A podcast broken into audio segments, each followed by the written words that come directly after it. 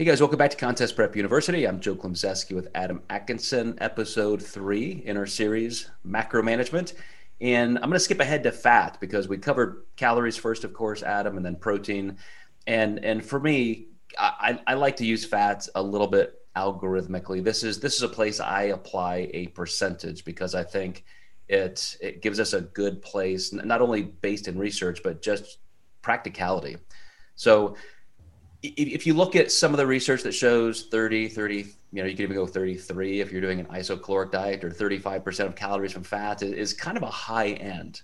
You know somebody on a maintenance level of calories to, to get 30% of your calories from fat is almost work. You you have to be having some nut butters and cheese and egg yolks and maybe some red meat and so forth. So when you drop down to 20 or 25% for somebody who's going into a calorie deficit it really just kind of moves you down to what I would call a quote clean diet. You know, now all of a sudden you do have to kind of budget fat. You have to avoid that and maybe trim this back a little bit.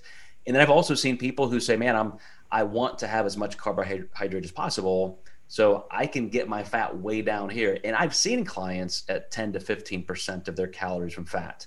You know, that's that's a, that's just what's in food but you really can't go any lower than that. So I, I typically start around that 20 to 25% mark. How, how would you calculate fat typically?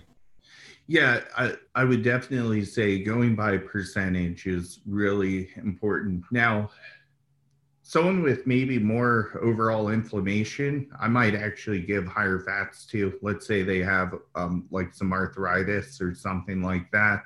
Um, you know, I higher fats is probably going to steer them from more of those inflammatory foods.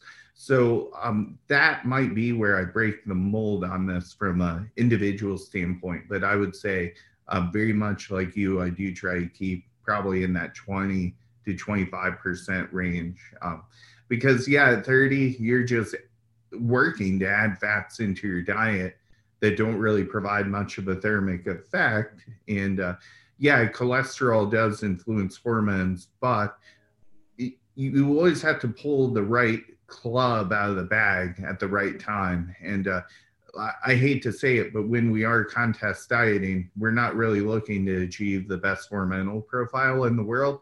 Um, we don't want to completely ignore that either, but you know, at this point, we're trying to get lean for stage, so we need to um, make movement in the areas that's going to provide most benefit for us.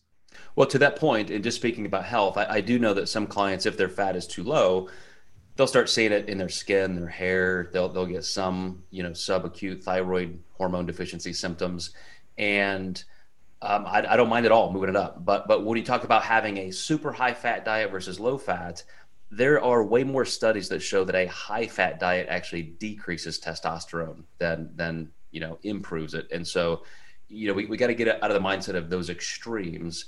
But as you said if, if somebody just prefers a little bit more fat or they feel better with a little bit less carbohydrate i absolutely give them that preference. That's why i said that's just a nice range between that you know 15 and 30 percent or so.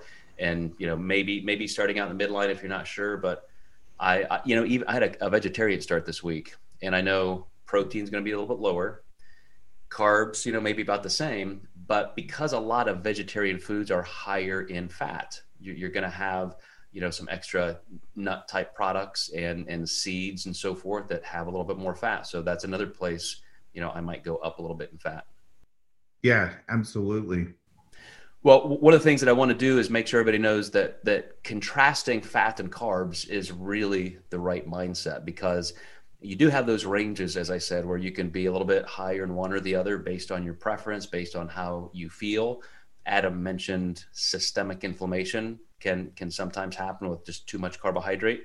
In a calorie deficit, I don't think you're going to feel it that much. So it's a really good idea just to experiment a little but in our next episode, we're going to turn to carbs, which I, I know Adam and I are pretty unif- unified on how to apply this, but but you still have a lot of lot of choice here.